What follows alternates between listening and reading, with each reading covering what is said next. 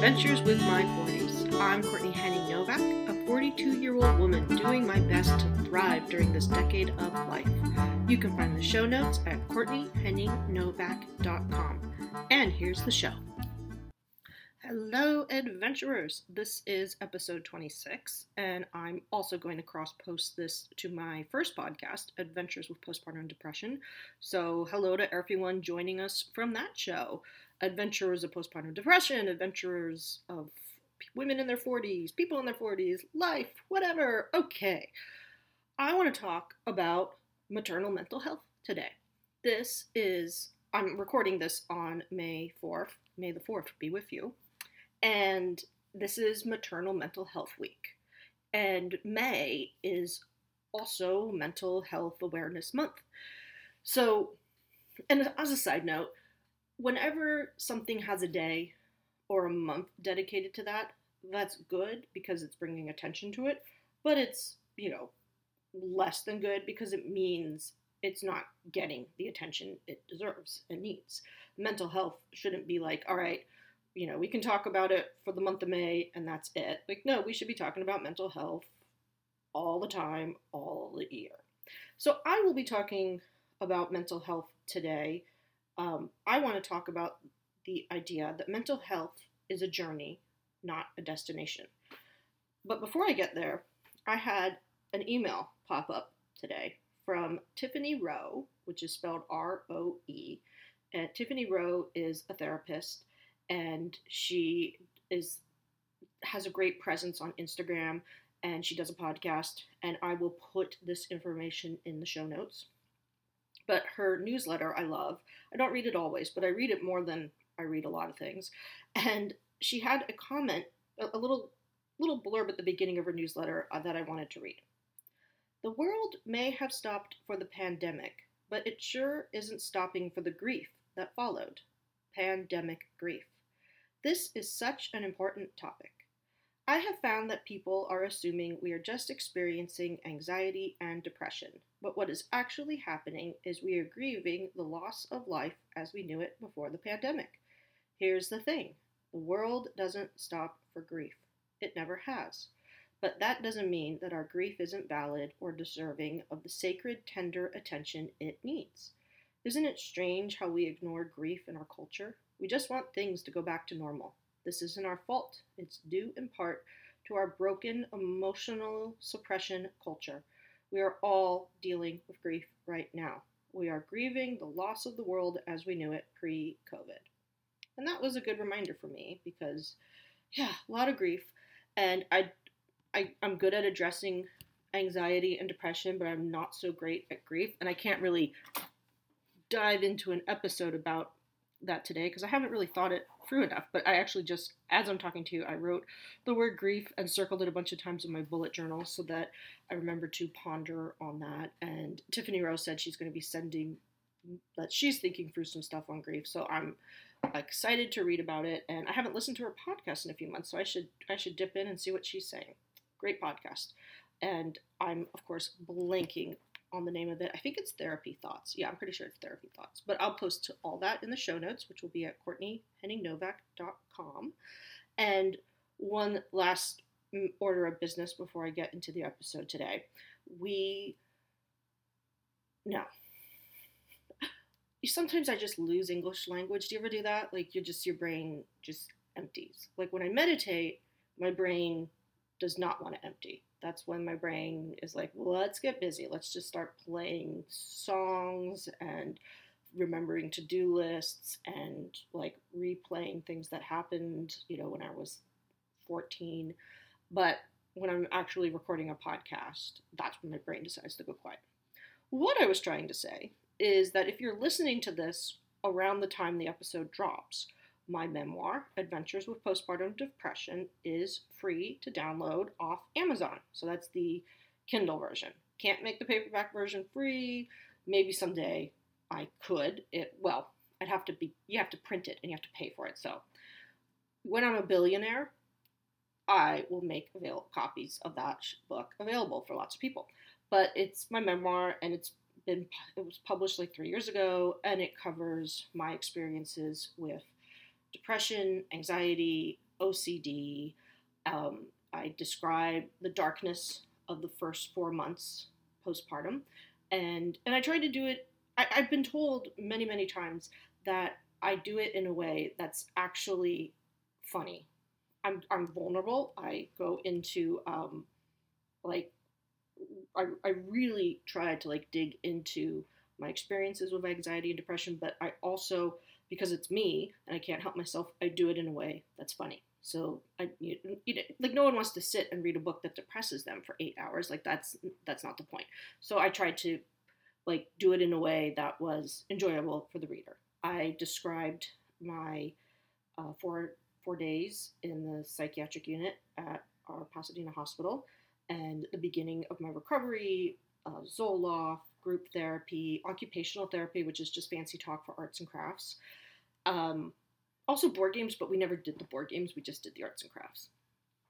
And then my subsequent recovery, uh, my work with a cognitive behavioral therapist, learning to just gain confidence in how I was a mom and a parent, getting out into the world and making mom friends, and dealing with boredom because for me, having a baby was sometimes often quite boring.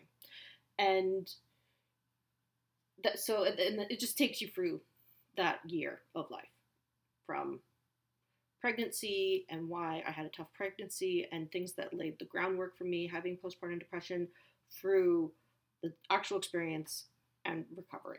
It's pretty damn good book. I'm very proud of it. And if you want it for free, go ahead and download, even if you're not going to read it now. Even if you're listening and you're in the throes of postpartum depression, but you're and you're like, I can't possibly read right now, just go download it so you have it to read in, you know, a year or two or three and you don't have to pay for it. It's my gift to you during Maternal Mental Health Week. And it's available from Wednesday, May 5th, until Sunday, Mother's Day. My Mother's Day gift to all the moms out there. So, I want to talk about maternal mental health as a journey, not a destination. So, because of mental maternal mental health week, I went to post something on Instagram yesterday, which I did, and I posted. I, I went through like old photos and posted a baby photo of Pippa with me and talked about a lot of like the feelings I had then and what was going on in my head and how I how I was suffering but didn't really realize I was in the midst of a mental health crisis.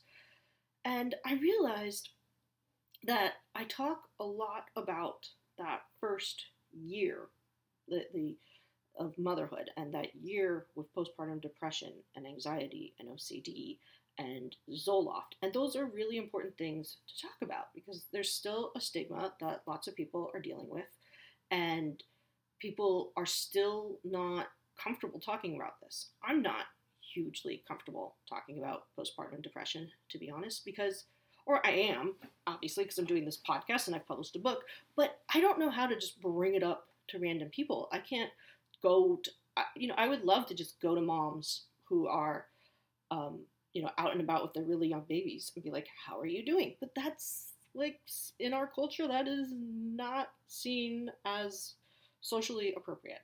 I was at the mall once and waiting to get a coffee, and there was a mom sitting like 10, 15 feet away with a baby, and she was crying to herself. And I, I kept watching her out of the corner of my eye, and I was waiting to get my coffee, and something in me kept saying, Go talk to her. Ask her if she's okay.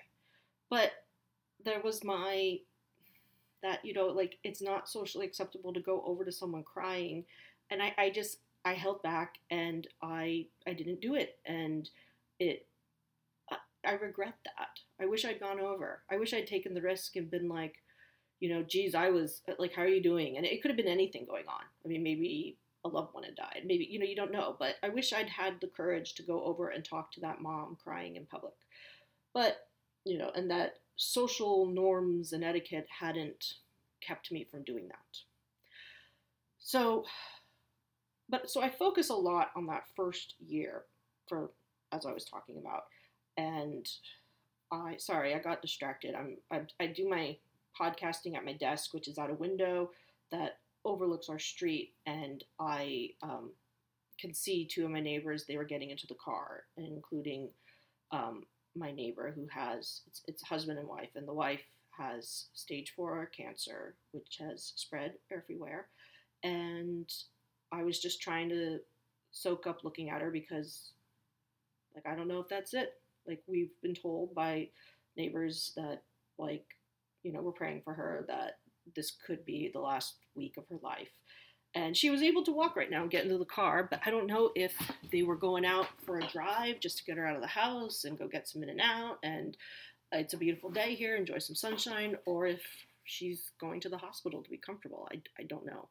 So I sorry I got distracted there. Real life. Um, I had to take a moment to just, as I was talking, like part of me was like sending love across the street, and um, I don't know the wife very well. I, I've she um, it just isn't out in the front yard that much, but her husband's out there all the time. He's a contractor, so he's always loading up the car with stuff and talking to my kids, and he's kind of the mayor of the neighborhood.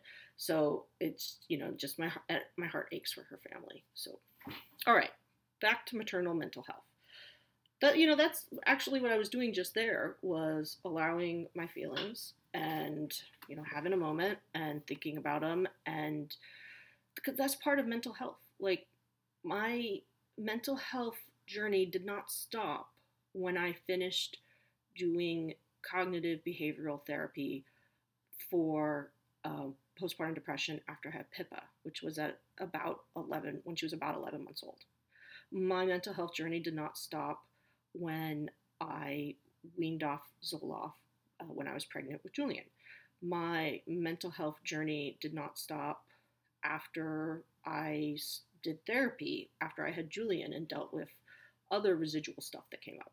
My mental health journey did not stop when I weaned off Zoloft for the second time. I, my mental health journey is a journey. It's not a destination. It's going to keep going, and it's sort of one of those journeys where you reach way stations and you stop and you you you rest and you get acclimated, and then you keep going. Um, the phrase I like is "new level, new devil." Like I figured out a lot of shit when I had postpartum depression, but there's new shit to figure out. And there's um, new work to do with motherhood, with kids who get older. Um, like the thing that comes to mind is at the beginning of first grade when Pippa would have been, oh my goodness, only six. Now she's eight. When she was at the beginning of first grade, one of her best friends froze her out for a couple weeks. And she was dealing with that social drama. And that was just a whole new thing for me to deal with. And allowing my daughter to be upset and uh, you know making space for her bad feelings and figuring out ways to let her express her feelings but also encourage her like like root for her during that experience be her cheerleader it, it, it was just another new level new devil like that first year postpartum depression you know the the the devils were insomnia sleep deprivation um just being generally new to the business of motherhood, how demanding babies are. My goodness. Um, and I, I do think overall, based on the work I did that first year of motherhood, thanks to having postpartum depression, my journey has gotten easier. Like I'm, like I don't want to. If anyone's listening to us and you currently have postpartum depression, I don't want you thinking, "Oh shit, I have to like work on my mental health for the rest of my life." it, it's not a daunting thing. You get used to it. You you you build those self-care practices, those habits. And now I'm working on things like like there were things I lost when I had postpartum depression. Like going outside and getting fresh air, just opening the damn window for fresh air, going out into nature, um, doing things to let me feel like an adult, seeing people, connecting with people, having meaningful conversations. Those were things that I did for postpartum depression that I still do today, but they've become a lot more second nature, so I don't have to think about them as much. But I am, I still do have to work on my mental health. Like I went back on Zoloft last July because 2020 pandemic, distance learning, and I'm still on Zoloft. And the last time I talked to my psychiatrist, she's like, "So, are you giving thoughts to weaning?" And I was like, "No, I I really don't think I should even think about it." until the kids are back in school full time. And she's like, okay, good, because I don't think anyone should be weaning right now. And so I have a great psychiatrist who's very supportive and that's but so my mental health journey has continued and you know, I say maternal mental health. I mean, a lot of it does come into being a mother because being a mother is very demanding and time consuming and you're dealing with the feelings of your children and their needs but you also you can't pour from an empty bucket like they say on the airplanes put the face mask on yourself first before you put it on your kid because you can't help your kid if you've passed out from oxygen deprivation all right i'm going to grab my piece of paper rustle it for you as i think about other things to say i was thinking about maternal mental health as a journey not a destination because I haven't figured this out. These are, you know, things I'm thinking through. But postpartum depression gets is a mental illness. And on the one hand that's good because then you can get insurance which kicks in and cover and if you need something like Zoloft, you can get that covered by insurance. Some um, depending on your health insurance plan, therapy might be covered. But there's something about labeling it as an illness an illness has a beginning and an end. And it also ha- we have a tendency to think of the fastest fix for the symptoms and not necessarily the underlying cause with our current health system. So I think about this mom I met. I used to run a free peer to peer support group and I started that when Julian, my second child. No, I started it when Pippa was a kid, didn't I? God, I can't remember. It's, I mean, it's eight years of motherhood. It's starting to blur. But I met this mom definitely when Julian was a baby, and we she was talking to me about her experiences, and she was not seeing a therapist, and her health plan did not cover it, and she basically would just see this doctor, and he g- gave her a prescription, and then she would see him for you know at at intervals, and they would adjust the the dose, and that was it.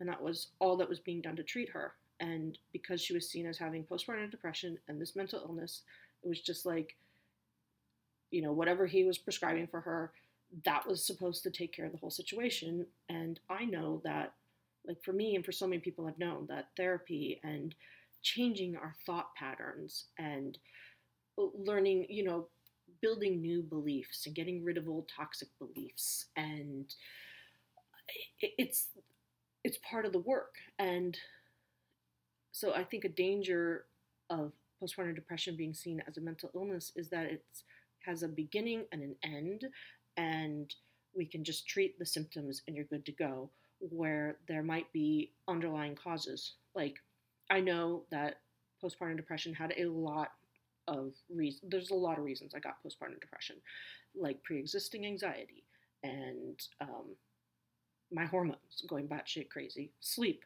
deprivation, having had a really tough pregnancy. I mean, you can go back and listen to all those old episodes and interviews I have on the show um, if you're curious in you know other women's stories.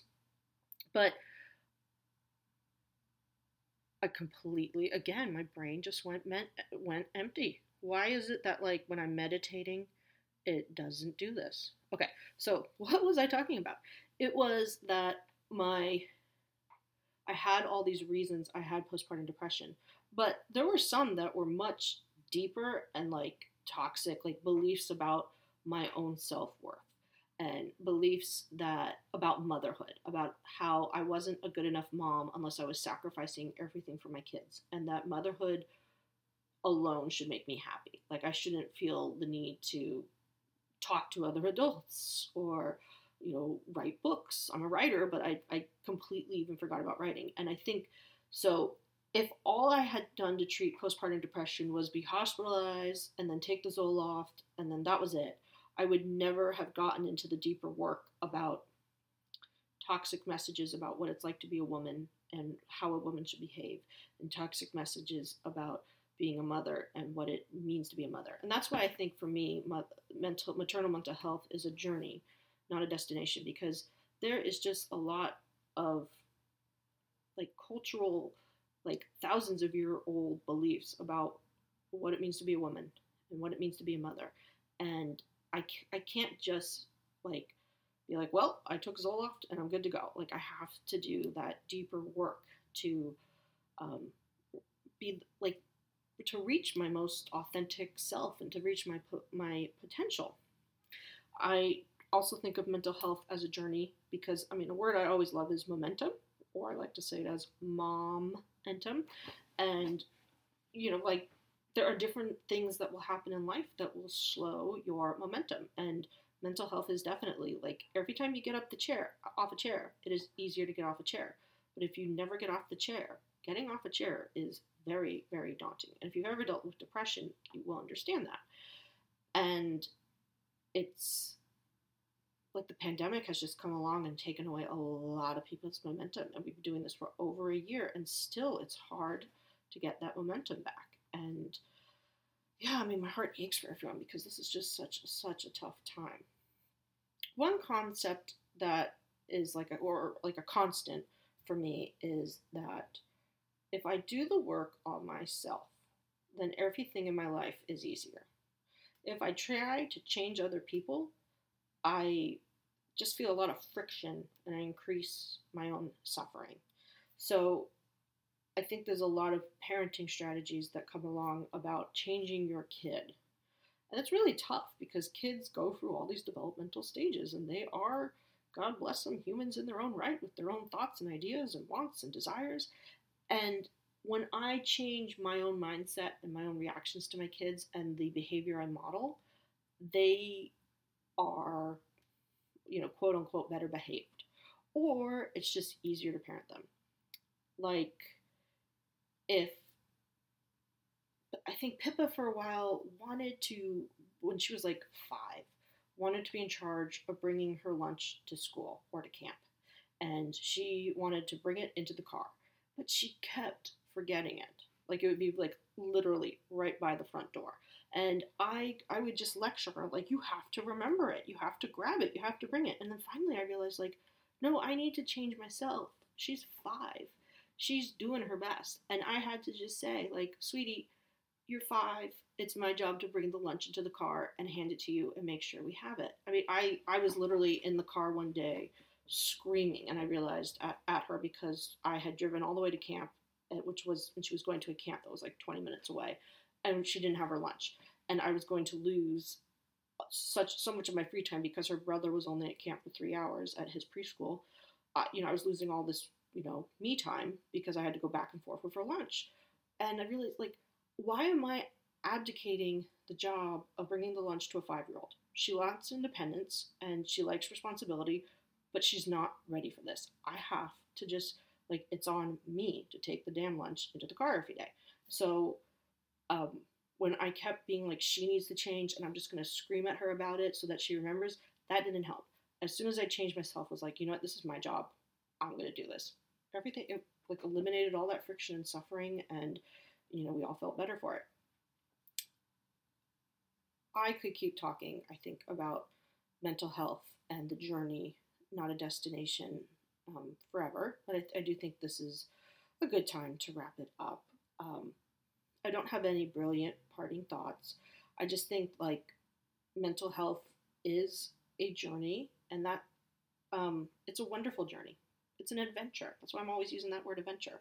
You get to go travel to different places and you know go to foreign lands and meet wizards and witches and have you know you know fun times and get to places where everything is going well and you relax and you enjoy it and then you deal with the next challenge and you grow more and then afterwards you can look back and be like, oh, I'm grateful for that challenge. Like here I am in the midst of this pandemic thinking I'm really grateful I had postpartum depression because it made me very aware of my mental health. And I have from the very beginning, like from the first shutdown in March 2020, I have known like I have to take a walk every day. I have to get out of the house.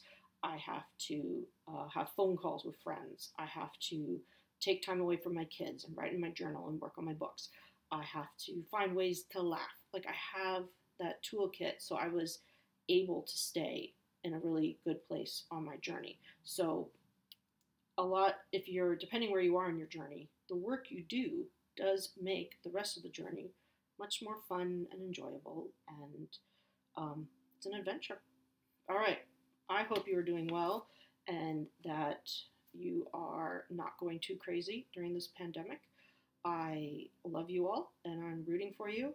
And um, yeah, don't forget, download my memoir. It's free on Amazon.